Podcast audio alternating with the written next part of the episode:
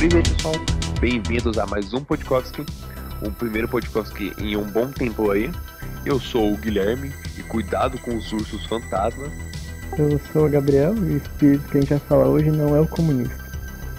E eu sou o Vinícius e um feliz Halloween a todos os bruxos de plantão. Esse vai ser o primeiro Podkovsky depois de um certo hiato aí pra gente pensar, repensar algumas coisas, e a gente tá com a ideia de trazer um novo esquema Podkovsky, um novo formato mais puxado pro lado da conversa, né? E hoje, aproveitando os Dia das Bruxas atrasados, vai ser o nosso Spooky Kovsky, nome pensado agora, pra celebrar essa data fúnebre no mundo todo, né? Todo mundo tem um feriado pros mortos, assustador, seja lá o que for. E aí, rapaziada, como vocês estão? Então, cara, hoje a gente vai falar sobre bicho ruim, sobre assombração, camunhão, sobre aquelas histórias, aquelas brabas, mano. Mas então, pra contar no meio da noite num acampamento, ao redor da fogueira, aquela. Mas então, já que a gente tá falando sobre Halloween, será que tem Halloween na Rússia? Tipo, normal assim? Igual tem nos Estados Unidos? Será que tem? Será? Sei, cara, alguém sabe responder essa pergunta aí, porque eu não sei não. Sem mais delongas, então. Halloween na Rússia. A Rússia, sim, não tem essa tradição do Halloween, mas lá eles também têm datas que comemoram e eles apreciam contos de terror, essas coisas. Então a gente fez aqui um compilado pra gente falar sobre contos folclóricos ou não, assombrações russas. E aí, alguém chuta, arrisca aí pra começar? O Gabriel perguntou, né? O Halloween virou uma coisa meio universal, né? Uhum. Começou com o Halloween, que é uma mistura ali, né? Com uma parte de festival para comemorar o fim da colheita. Aí tinha todo esse lance de ser de noite, marcar a divisa de solstício de inverno, solstício de verão. Tinha o lance das oferendas e dos fantasmas, dos espíritos, se não me engano, com um pouquinho do Dia de Todos os Santos, e você tem basicamente o Halloween pronto ali pra você. Cada cultura tem uma data parecida, né? E isso é interessante porque gera várias histórias e contos que a gente pode encontrar ao redor do mundo aí, né? A gente tem algumas histórias maneiras, alguns monstrinhos escondidos aí também no meio do episódio. Acho que vai ser maneiro. Até você falou do Dia de Todos os Santos, foi? Foi que você falou? Dia de Todos os Santos. Antes do Dia de Todos os Santos, acho que no mesmo dia era o Festival dos Espíritos Celtas lá e tal. Então essas datas aí sempre foram bem nesse naipe aí. Festival dos Espíritos Celtas? Mas e aí? Qual é esse? Era o Samhain, eu acho que acontece nessa época, né? Eu acho que é o nome, não sei. Eu sei que é Samhain, eu acho. No finalzinho de outubro, é esse festivalzinho que acontece. Mas você falou de... Aí você junta isso com o Dia de Todos os Santos, mexe com ali, vigília em cemitério, aí um pouco do Samhain, que tem essas oferendas à noite. Mano, está pronto ali o formato do Halloween, que popularizou tanto aí no mundo inteiro e move tanto as vendas, né, do pessoal nessa época, e todo mundo curte fazer a sua paródia, seu especial de Halloween, inclusive a gente aqui. Mas será que lá eles também têm essa cultura do doces e travessuras? De bater em porta, pedir doces? Será que é forte desse jeito? Eu não sei, possivelmente deve ter, né? Mas... Cara, deve ter, né? Um bagulho de global. Não, cara, tipo, até no Brasil a gente tem alguns lugares, então deve ter lá. Não, sim. Mas... A gente fala que nossa, Halloween, mas a gente não comemora de verdade, né? A gente tá começando a comemorar. Mas então, você tinha falado de uns bichinhos legais? Você tem algum bichinho legal aí pra falar? Não sei, não sei se legal é a palavra exata, né, pra esses bichinhos. Tem gente que acha legal. Esse pequeno bichinho. Não, então para começar de boinha, a gente tem... Um mais leve, né? É, um mais de boinha. Uma criatura que é uma espécie de um espírito que é... O interessante desse espírito é que ele chama Kikimora, e o interessante dele é que ele tem duas versões, que é dependendo de com quem esse espírito feminino se casa. E elas são opostas uma da outra. Se ela se casar com um duende, ela vira uma bruxa do pântano. E aí, no caso, é um espírito ultramaligno que rapta crianças, leva pro pântano, pega viajantes e aí afoga. É um bagulho brabo, assim. E se ela se casa com um Domovoi, ela vira um espírito de casa, que é um espírito pacífico e que não faz nada de mal. Caraca. E o interessante é que você já deve ter ouvido Kikimora em algum lugar, provavelmente. Ah, é. Cara, esse nome é estranho. E ela é muito presente, né, no universo de The Witcher. E se você for ver, se você transforma isso num monstro insectoide, é basicamente a mesma coisa a Kikimora desses dois universos. Porque a Kikimora em The Witcher é basicamente um monstro aranha que peca crianças e andarilhos e leva pro pântano, né, pra se alimentar. Então tá bem perto, né, uma coisa da outra. É, só na aparência que eu imagino que difere bastante, né? Quando eu fui saber mais sobre esse ponto também, eu fiquei tipo, nossa, é o mesmo ser que a gente tá falando? Porque eu fiquei sabendo primeiro através dos jogos, né? The Witcher. E então, quando eu fui ver mesmo sobre a Kikimora, eu fiquei até um pouco surpreso, pensando, será que eu tô pesquisando a criatura certa ou não? Porque não era o que eu tava acostumado. Cara, a única coisa que eu consegui pensar quando você falou do bichinho casar e ficar diferente foi aquelas evoluções de Pokémon, mano, que tem diversos caminhos, sabe? É, evoluiu com uma pedra da lua, pedra do sol, e ele veio diferente dessa vez. Quero aproveitar esse embalo dessas criaturas antigas, porque a Kikimora não foi inventada na série The Witcher, ela já bem antes disso. Igual as ninfas, que muitas culturas têm, cultura grega e tudo mais, e vai mudando um pouco de nome de cada um para outra, mas a gente se trata de ninfas, basicamente. Eu tava lendo sobre uma que é chamada Rusalka, que também é esse lance de envolver uma mulher e um final trágico. Tinha visto que, primeiro, um fato legal que eu achei legal, que pra nascer uma Rusalka, ou uma mulher grávida ou uma menininha teria que ter uma morte horrível. E daí sugeriu uma mulher que tentaria atrair os camponeses, os homens, geralmente fica em pântanos, lagos, e atrair eles lá pra afogar eles, se alimentar deles, matar eles. Então é tipo... É engraçado como que geralmente esses seres aí são tudo derivados de espíritos femininos. Você não pega um ser que saiu de um cara, sabe? Eu achei que isso é uma curiosidade. Fui reparando quando você vai pesquisar. É, você até falou disso. Só história boa, né? Eu lembrei de uma que eu tinha lido. Lembra de Nizhny Novgorod? Que era aquela cidade antigona lá da Rússia, que existia desde a época medieval e tal. Obrigado. Tem uma história de uma...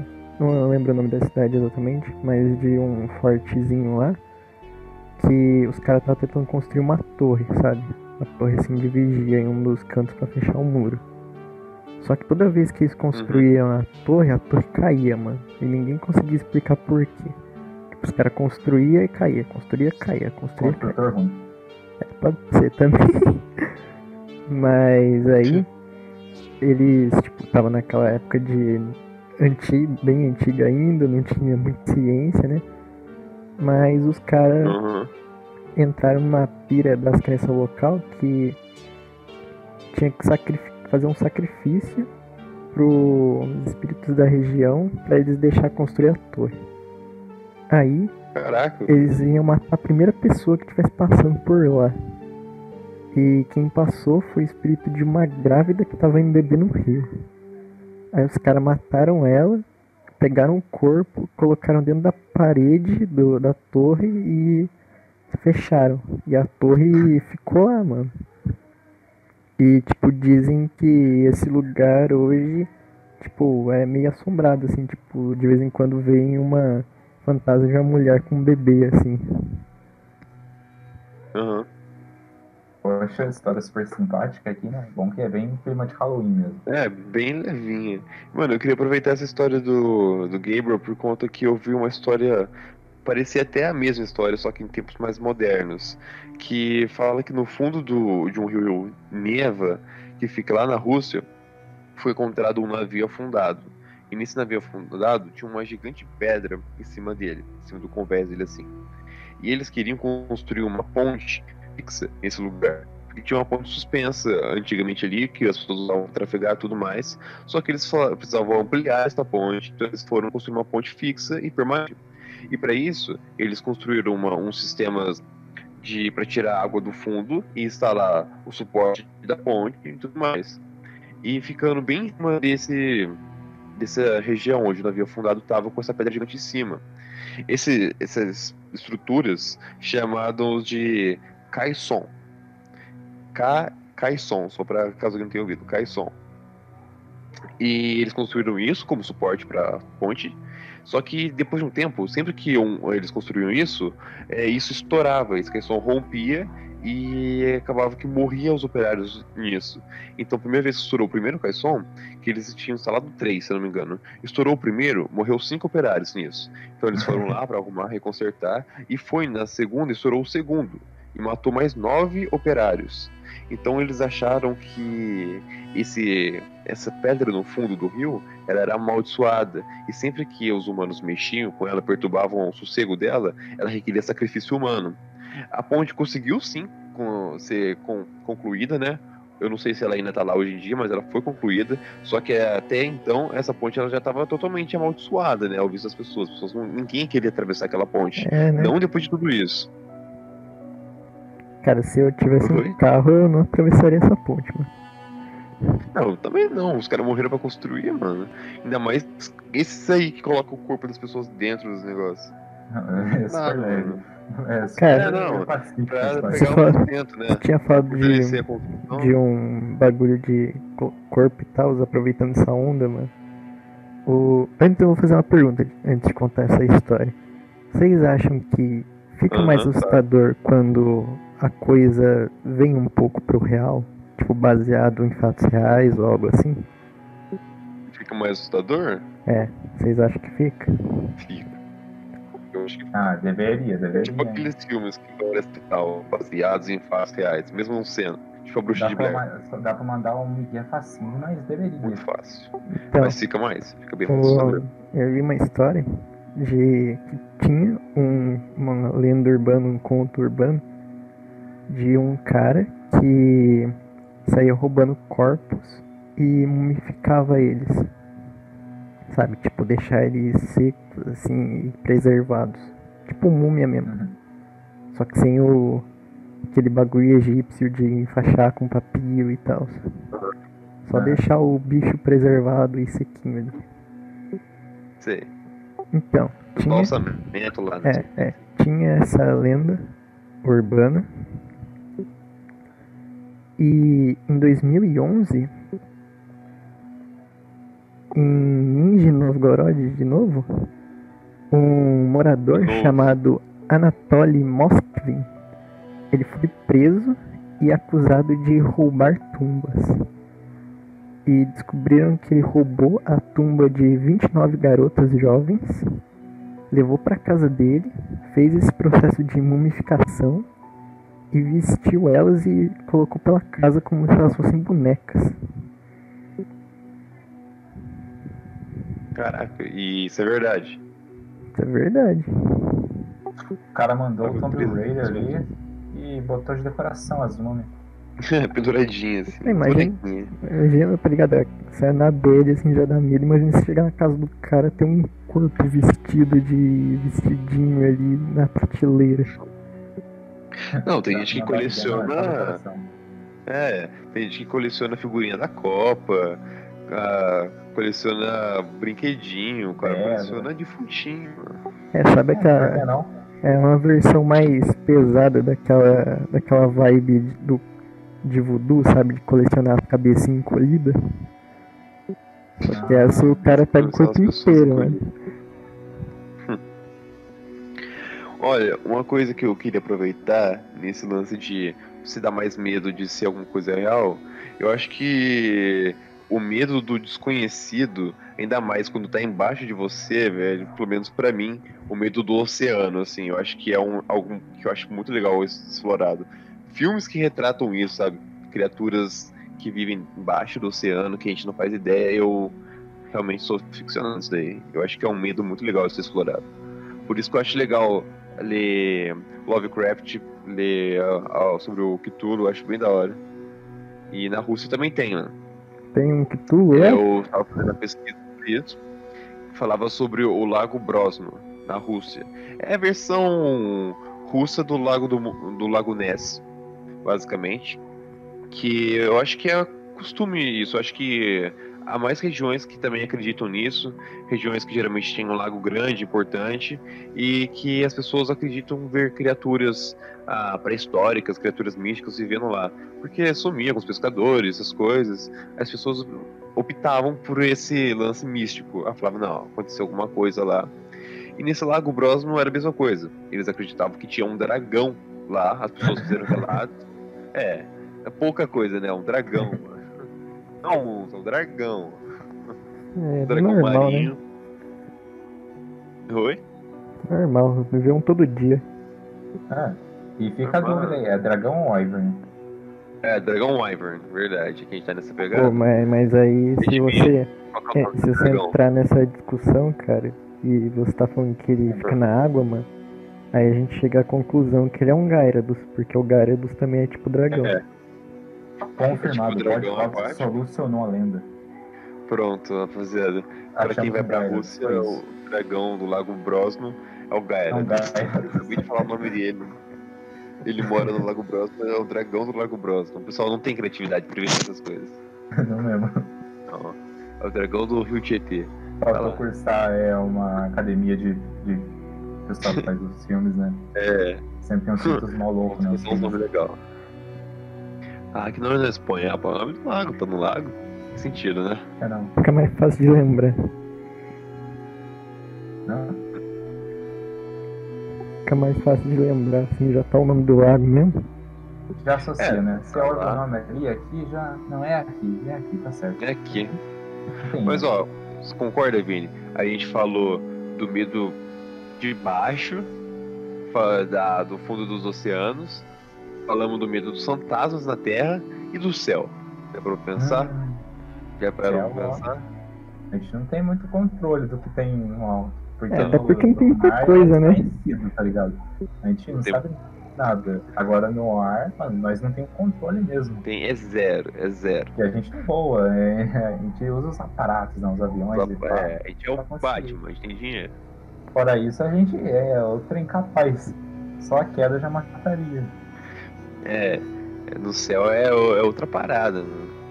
Porque eu ainda não sei se essa força russa continua atuando, eu imagino que continua atuando, mas não sei se eles ainda fazem esse tipo de alegação, mas a Rússia tem uma força especial militar, que são as forças das especiais, as tropas especiais, que não acredito, eles não são muito lá. São ótimos comandos. Que é uma parte da Academia Militar Russa direcionada a combate combater inimigos aéreos. Assim, você fala assim, mas não, os caras já estão viajando, criou um bagulho desse? Não, calma. Ele trabalha com satélites, mísseis antibalísticos para derrubar mísseis, essas coisas. Mas já foi perguntado para eles também se era para combater aliens também.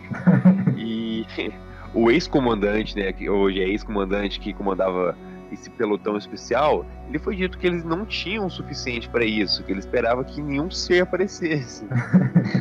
É, o esperado sempre, né? Não, o esperado sempre, né? Você nunca espera que um alien vai aparecer. Não, sempre bom. Porque quando você vai assistir um filme, você fala assim, nossa, o mundo tem 7 bilhões de pessoas, aparece meia dúzia pingado de alien e fala, não, vai dar um jeito, só que nada consegue derrotar, nada é efetivo, nada, aí você fala assim, mano, dá de bandeja então, os caras forçam no filme, mas já parou pra pensar que realmente a gente não tem como, derrotar o desconhecido, que a gente não é tão forte assim? Ah, depende, cara. Tem um filme aí que eu acho muito bom, não sei se o Vinícius viu, que... Então, acho que o nome é Ender's Game. Você viu, Vini? Ó? Oh? Ender's Game. Não, não vi. É tipo um filme em que os aliens foram invadir a Terra. Aí eles eram tipo... uma... insetoides, assim, sabe? Tinha uma nave mãe com um monte de navinha. Aí tipo um piloto de caça lá e esquadrões de caças conseguiram destruir a navezona. Só que foi tipo muito na sorte. Aí depois disso a humanidade passou... É, independente dele. Tá. Não, não é. Aí depois a humanidade passou a, tipo, se preparar hard pra isso. É mó legal o filme. É, basicamente tem Independence Day mesmo. É basicamente. Só que é, tipo, o filme é basicamente sobre videogame, porque, tipo, os caras passam a se preparar hard, aí eles pegam as crianças e botam pra elas jogar em simulador de... estratégia de nave e tal, e depois eles viram comandantes de guerra. É super tipo o Evangelho, então. Você bota as crianças pilotar uns robôs gigantes. Não, não é robô, é navinha mesmo. É, mas é navinha, mas é criança ainda, né? É, criança. Mano, o que é melhor que uma criança pra não salvar o mundo? Eles sempre são, né? As pessoas jovens que salvam o mundo. Se for ver em todos os jogos, séries, às vezes filmes, as crianças, elas são a esperança, né? Então, você vai ver... Pokémon só tem elas. Hã? Pokémon só tem elas. É, Pokémon só tem as crianças, os adultos sumiram, foram pra guerra. Teorias do Podkovsky. Eles lutaram na guerra. O pai do Ash morreu na guerra. Teorias Podkovsky. Mas é sempre lembra, tipo, Halo. Os soldados são treinados desde crianças e eles são muito jovens. Só que eles tomam bomba. Morre metade. Sabe, eles tomam bomba. Eles injetam óleo de cozinha e ficam daquele jeito. É, mas então, voltando pro tema, o Guilherme, você tinha falado do laguinho lá, né? Uhum. Aproveitando essa vibe de coisas da natureza assim, meio misteriosas, tem um lugar em Krasnoyarsk que se chama Cemitério do Diabo. Nossa, Cemitério do Diabo. Nossa, mas quem tá enterrado lá, mano? Então, não é bem um cemitério, porque é tipo no meio do mato, assim, da floresta. Só que, tipo, imagina que é aquelas florestas de pinheiro, sabe? Aquelas taigas bonitona que passa em cima, sabe? Que tipo, você vê assim de cima, é só aquelas árvores verde escura, aqueles pinheirão assim que forma aquelas cenas bonitonas. Bem cidade de terror. Não, não pensa em cidade de terror. Pensa em um plano de fundo do Windows, sabe? Tipo, floresta verdona, assim. Uma névoa, assim. Então, aí... Sem névoa. Não, sem névoa, cara. Pensa em um lugar bonitão, assim. Tá, tô pensando. Aí, no meio dessa floresta, cara, tem, tipo, uma área que é, tipo, uma clareira circular, tipo, bem circularzinha mesmo, que não cresce porra nenhuma. Nada, cara. Tipo, dizem que lá caiu um meteoro e outros dizem que, tipo, teve um incêndio subterrâneo lá. Mas, tipo, lá é tipo uma clareira mesmo no meio da floresta, bem esquisitão, que não cresce lá nada. E as pessoas dizem que quando chegam lá, começa a ter dor de cabeça, começa a ver umas coisas estranhas, começa a ficar com medo assim do nada. E também dizem que lá, tipo, tem bastante osso de animal e de pássaros. Eu digo que é uma área que sofre poluição. É. Mas no meio da floresta... Chernobyl, né? Os caras quiseram o quê? Cara, eu acho que a explicação mais provável é que alguém aprendeu uma magia de amaldiçoar, chegou no meio do mato e deu uma testada ali antes de usar. Fez um selo. É, tipo quando você vai ganhar uma magia nova e vai testar no NPC no Dark Souls, sabe? O cara passou ali e testou no lugar, ué. Testou pra ver o que faz. Aí você testaram no chão ali. Entendo. Façam isso, os NPCs do Dark Souls têm vida. É, eles fazem parte da história, não faço nada com eles. Só se ele for ruim. Aí você faz. É, mas se você quiser testar, eu acho que é 3 tapinhos o limite. Depois aí começa a te bater também. É. Alguns revidam, então tome cuidado. Fica a dica. Fica a dica. E se você matar a Fariquita, você tá ferrado, parça. Hã? Se matar a Fariquita, você tá ferrado, você não upa mais. Agora, o único que você pode te matar é aquele lá que te dá uma bica e te joga, né, lá pro fundo do... Não, não mata não, porque tem história. Lá, não, aquele lá merece, aquele lá não, aquele lá pode. As vendas dele é ruim depois. Ele vai fazer isso pra sempre, até a última vez que ele tem história, porque ele sabia qual que é a história dele. Confia em mim, só comprar DLC. A gente não é patrocinado, pessoal. Mas eu fiquei curioso pra falar de uma coisa, que o Gabriel falou de pássaros aí, e eu lembrei de uma pesquisa que eu tava fazendo sobre o pássaro negro de Chernobyl. Você já, só pelo nome, você já fica um pouco arrepiado, pode admitir. Só pelo nome, não, você fala. É um nome bem dark esse aí. Caraca, mano, Chernobyl, mano, você imagina um bicho, um Godzilla, né, cara? Pássaro negro. Você fala que o pássaro negro no Chernobyl é o ovo de Chernobyl. Você lembra do filme dos Godzilla, mano? Que tem um bichão que voa, mano.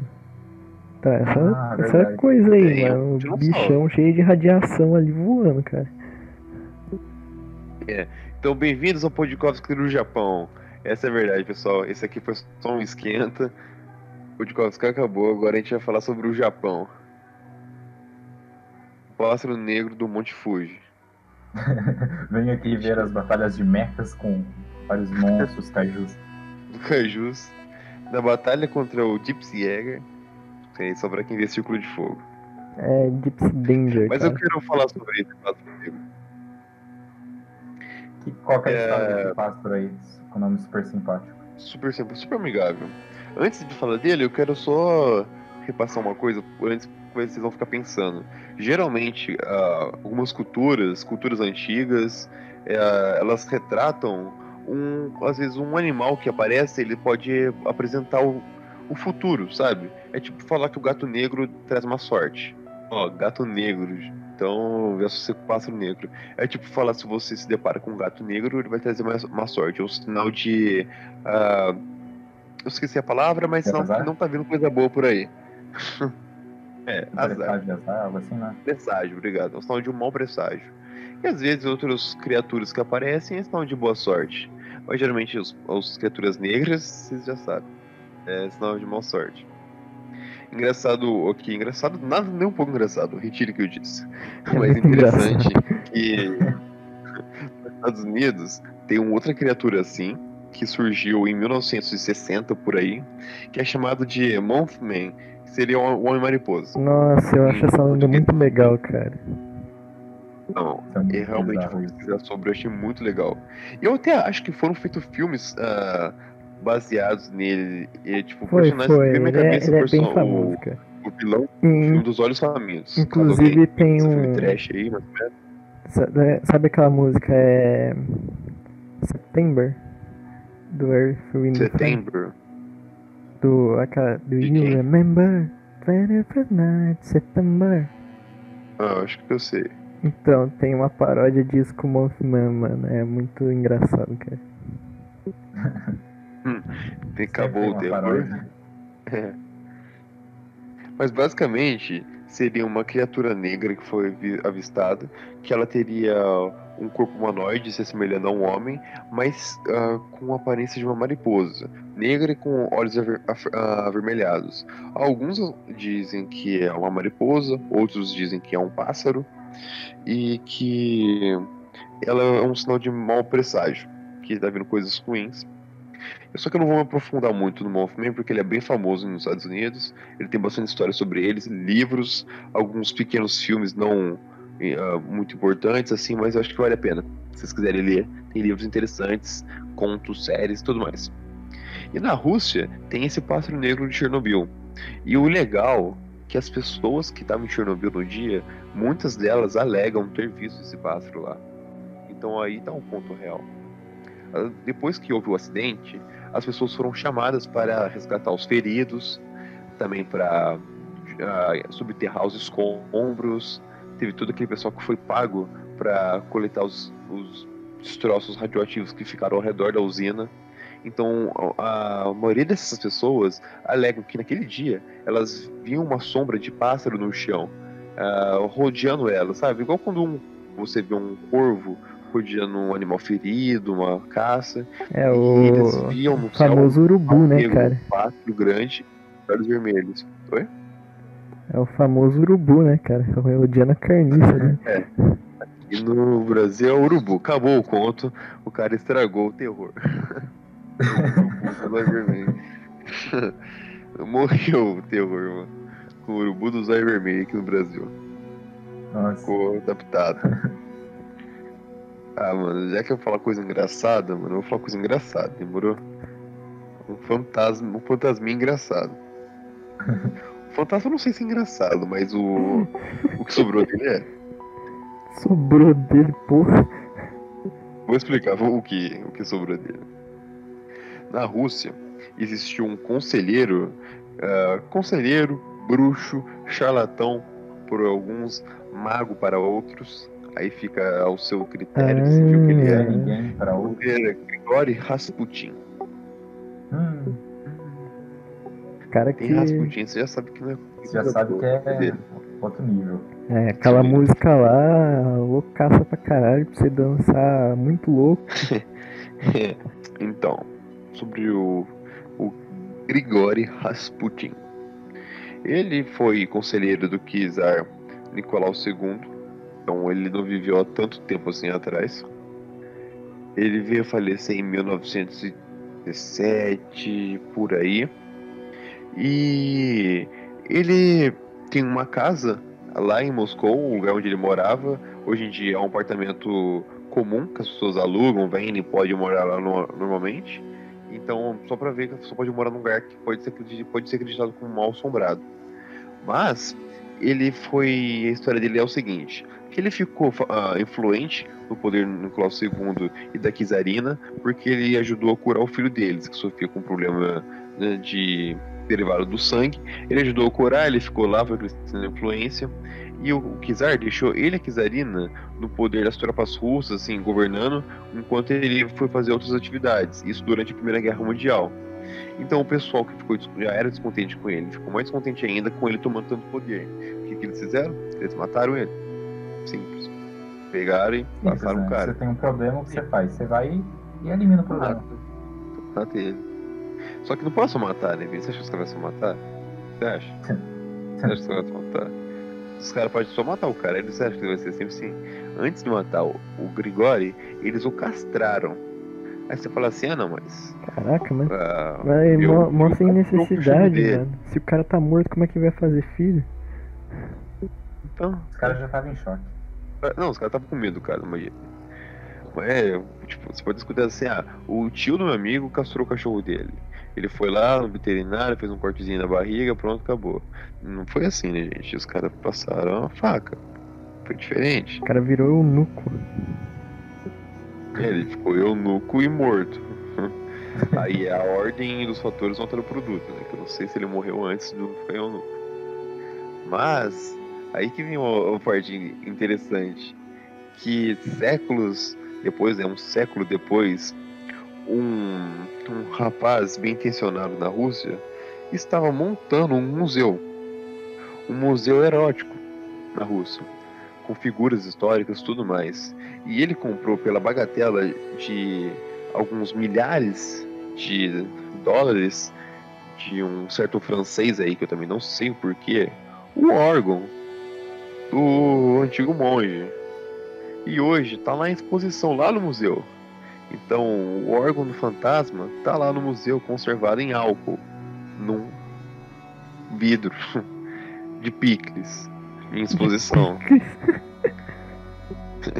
Fizeram o trato feito aí do órgão do maluco. Fizeram e tá lá em exposição. Cara, você imagina que triste, mano, se o cara compra uma coisa dessa e coloca lá na prateleira, e na hora de pegar o picles ele confunde e ele só joga na panela. Só joga na panela. Então, se alguém aí tiver, nem não é possível isso, eu não acredito, vou dar uma olhada. Fica por conta e risco. Fica por conta e risco, e o fantasma ele vai te assombrar. Ele tá lá assombrando. Deixar um pouco mais aterrorizante aí a sua noite, né? O Pickles que matava. Fantasma que é esse. O... fantasma infeliz. Assim. Aproveitando aí o gancho, o Guilherme falou alguma hora aí de francês, cara. Lembrei que tem um conto que é bem parecido com a vibe de loira do banheiro, sabe? Uhum. Você chega e chama o fantasminha pra fazer zoeira. Todo mundo conhece, acho que é aqui. Então, tem um conto que se chama A Rainha de Espadas. Sabe, do baralho normal? Esse é um nome maneiro. Sabe, do baralho normal, que tem as cartinhas, aí tem os naipes, aí tem a Rainha de Espadas, certo? Aham. Esse conto é basicamente assim. Tinha um cara que ele tava, tipo, muito quebrado, assim. Tipo, ele tinha perdido o dinheiro deles e tal. E ele era, tipo, ligado nos boatos, assim. Aí ouviu falar que um conde da França, ele tinha uma técnica de jogar em um jogo lá e escolher 3 cartas. E essas 3 cartas eram, tipo, as cartas da vitória. Se escolhesse elas, você ia ganhar, tá ligado? Só que ele, tipo, não tinha acesso a esse carinha, mano. Mas ele ficou sabendo que uma mulher, uma velha já, sabia desse segredo na Rússia. Aí ele foi na malandragem, né? Chegar na velha, porque ela era tipo uma nobre e tal. E não podia simplesmente entrar na casa dela e falar, conta aí a parada. Aí ele... essa velha, ela tinha uma aprendiz, sabe? Aí ele começou a mandar carta pra aprendiz da velha e começou a, tipo, paquerar ela e tal. Aí, quando ele conseguiu entrar na casa da velha, ele sacou uma arma, apontou pra ela e falou pra ela passar o segredo. Aí ela, tipo, ficou, tipo, implorando pela vida, e o cara lá ameaçando com a arma até que ela, tipo, morreu de susto, tá ligado? Deu um infarto ali e ela morreu. Aí... a senhora morreu, então não adiantou nada. Não adiantou nada, por enquanto. Aí ele fugiu ali, tipo, falou que não queria ter matado ela e tal, mas a criada, a pupila dela lá, ficou puta com o cara, chutou, deu um pé na bunda nele e foi casar com outro cara. Por enquanto ele se fudeu aí. Mas depois ele... a velha que ficou de bem. Ela morreu, né? Aí depois o cara meio que viu o espírito da velha. O espírito da velha falou pra ele que as cartas da vitória eram 3, 7 e As. Aí ele, tipo, falou, nossa, conseguiu o segredo, agora eu vou ganhar dinheiro pra caramba. Aí ele foi lá no... tipo, uma espécie de cassino lá que os caras tinham, onde os caras ricão jogavam os bagulho. Aí ele foi lá, jogou a primeira carta, 3. Aí ele ganhou a primeira. Aí jogou a segunda, 7, ganhou. Aí a última ele falou As. Aí o cara sacou lá a cartinha da Rainha de Espadas. Ele perdeu tudo que ele tinha ganhado. E ele diz que quando ele viu a carta da Rainha de Espadas, parece que a carta, tipo, deu uma piscadinha pra ele e tal. Ele começou a história quebrada e terminou quebrado. Ele terminou pior do que começou, né? Que, tipo, ele matou um homicídio, né? Mas aí... eles insistem em matar essas histórias, né? Não pode deixar tudo bem. Não pode, tem que ter. Aí, tipo, tem a lenda urbana que dá pra você invocar o espírito dessa véia aí, da Rainha de Espadas. que você tem que pegar um batom vermelho, desenhar 13 degraus e uma porta no espelho com batom vermelho, pegar um candelabro, sabe aquelas velhinhas que tem um suportezinho pra você segurar em uma mão? Uhum. Os caras usavam pra andar no corredor de noite. É um candelabro, só que um mini candelabro. Não, é um castiçal. É, isso aí. É, isso. Você tem que pegar um desse, acender uma vela e colocar do lado. Desmortal. Aí, quando você escutar um crack no candelabro, você vai olhar pro espelho, ela vai aparecer no espelho. Aí você pode fazer uma pergunta pra ela. Aí depois de fazer a pergunta pra ela, você tem que pegar uma carta de um baralho de Rainha das Espadas e queimar na vela do candelabro. E apagar o bagulho do espelho, senão você fica com encosto ali. Eita, melhor não tentar não, pessoal. Ó, mas quem quiser... quem quiser tentar, grave e manda pra gente. Bom, vem também a magia. Mas mó esquema, né, pra conseguir fazer essa... É mais aí. Fácil se focar seu tempo em outras coisas aí, só pra quem for fazer. Uma trampa, cria... Você vai investir pra aprender a fazer isso, cara, dá pra investir em mais coisas. É, isso realmente não vale a pena você fazer, mas vale a pena você desafiar um amigo menos inteligente que provavelmente está meio alterado na noite de Halloween a fazer. Concordo. Alguém mais suscetível a fazer uma coisa idiota. Meio que não estiver totalmente por si. Mas então... Fazer uma aposta, rapaziada. Eu tenho um último conto aqui, que eu separei, que foi o praticamente o mais interessante que eu achei,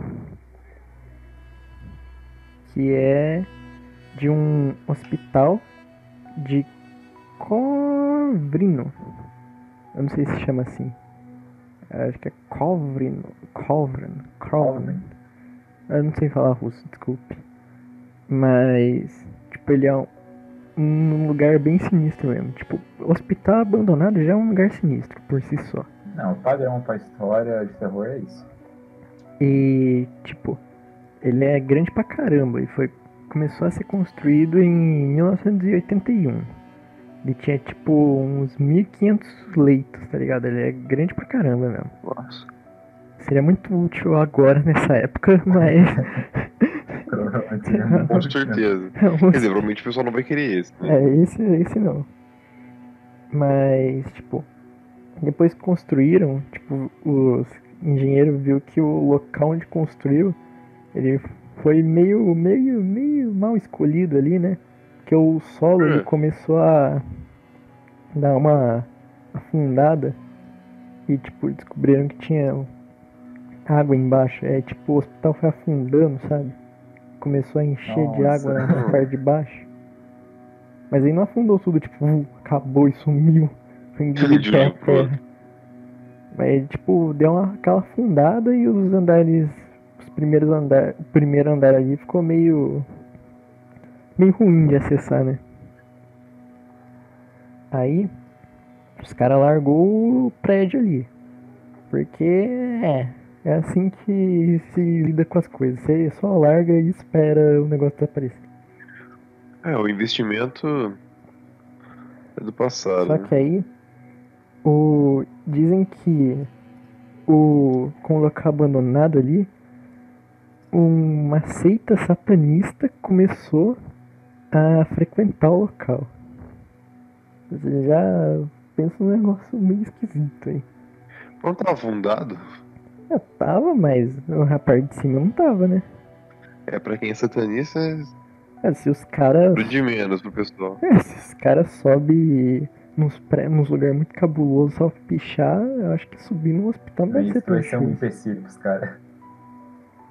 Mas aí uns caras satanistas começou a frequentar lá. E dizem que essa seita aí era responsável... Tipo, por desaparecimento de pessoas e animais do local aí. E, tipo, que eles usavam cachorro e mendigo pra fazer um ritual estranho. Aí dizem que a polícia encurralou alguns deles e fuzilou os caras no lugar lá. No hospital. É, tipo, encurralou os caras lá e deu uma fuzilada de leve. Já ruim lá, vamos colocar mais. Aí só por isso já... energia negativa, já tava ruim mesmo, bora botar mais um pouco. Já dizem que se você for lá, dá pra você escutar tipo, umas oração assim, meio esquisita no escuro, sabe? Nas noites de inverno. Mas o resto deles foram pegos ou acabou por aí a história? Ah, eu acredito que se você, tipo, for um satanista e você souber que seus amigos satanistas foram fuzilados no local pela polícia, não volta mais lá, né? É. Aí tá, aonde eles foram parar? Aí também, um cara chamado Alexei Kramshkin, ele quis, tipo, teve um coração partido aí na historinha dele. Ele subiu nesse hospital aí e se matou, tipo, se jogou de lá de cima. E, tipo, o pessoal ficou comovido e tal. Aí tem uns grafite umas paredes do hospital, tipo, com mensagem assim, falando, tipo, nós lembramos de ti com profunda tristeza, essas coisas aí.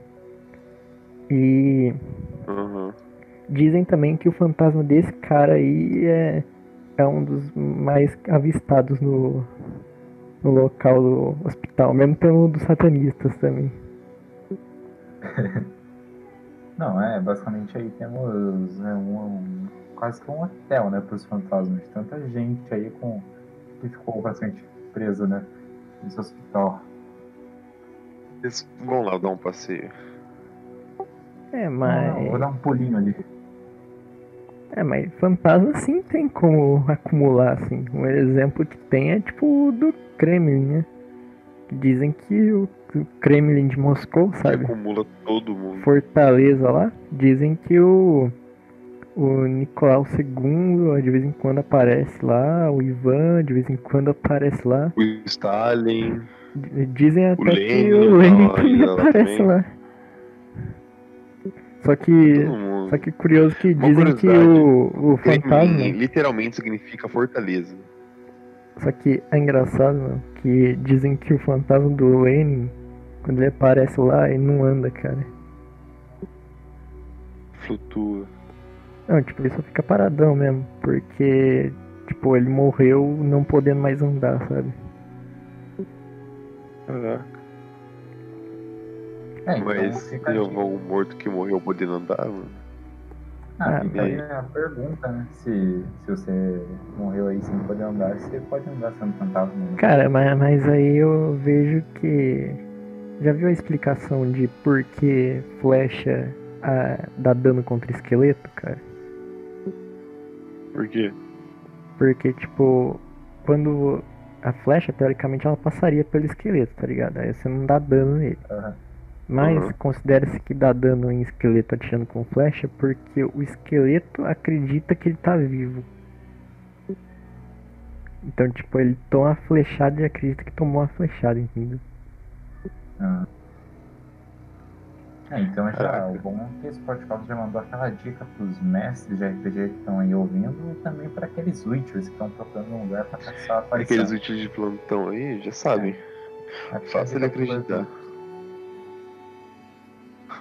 Nossa, cuidado com essa flecha que ela vai te matar, cuidado. Na moral, eu não ficava na frente. Como se você não ficava na frente. Esse é o esquema. Você tem certeza que você vai ficar aí? Certeza. Mas eu acho que é isso, hein, rapaziada.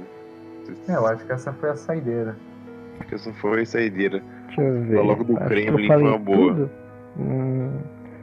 Tem uma aqui pra gente terminar na vibe positiva, né? Tem um teatro que foi fundado pelo encenador Tairov e em 1950. E esse teatro aí dizem que Alice Cohen ela morreu lá amaldiçoando o local. Aí, tipo, porque ela meio que era uma atriz meio que fracassada e tal, ela morreu lá amaldiçoando o local e dizem que o fantasma dela tava lá, sabe? Tava, tipo, assustando o pessoal de lá. Só que aí, em 1991, o local, ele foi benzido por um padre e o fantasma desapareceu. Tipo, agora tá tranquilo lá, sabe? E... Só que dizem que na véspera de ser benzido, tipo, um pouquinho antes, teve um espetáculo lá, que o local não tava fechado nem abandonado, tava rodando ainda. Teve um espetáculo lá, e o pessoal que tava no espetáculo diz que do nada viu uma borboleta muito bonita passando pelo palco e indo embora. E dizem que essa foi a alma dela se despedindo do teatro.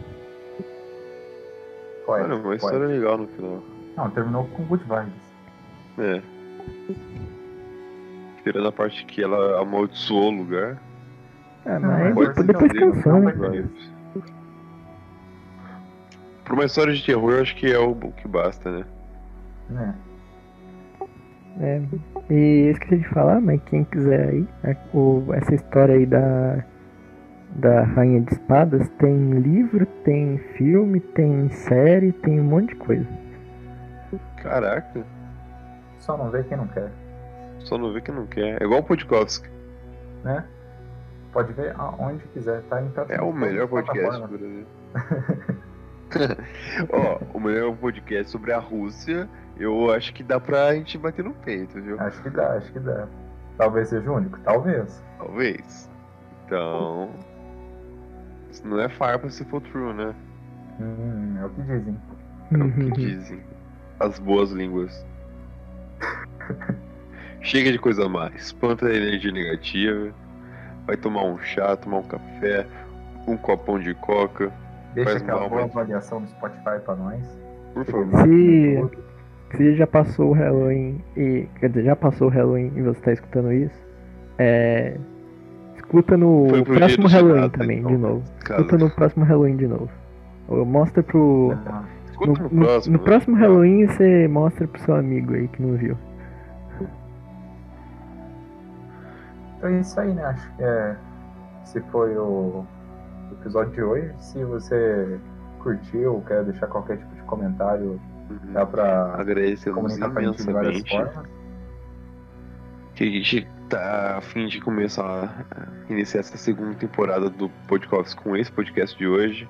É. A gente quer ser mais interativo com vocês, fazer novas coisas, novas enquetes, novas formas de passar o podcast igual o de hoje, uma conversa mais descontraída. A gente espera que isso atraia mais vocês. Aí, várias novidades. Aguarde. Fique à vontade para comentar, opinar, dar suas importantes opiniões aí. Então é isso aí, né? É isso, né? Falou aí, pessoal. Obrigado pela atenção aí de todos e... Como que era o tchau mesmo? Acho que o padrão era o Dazidane, né? Dazidane. Então, Dazidane, pessoal. Dazidane, rapaziada.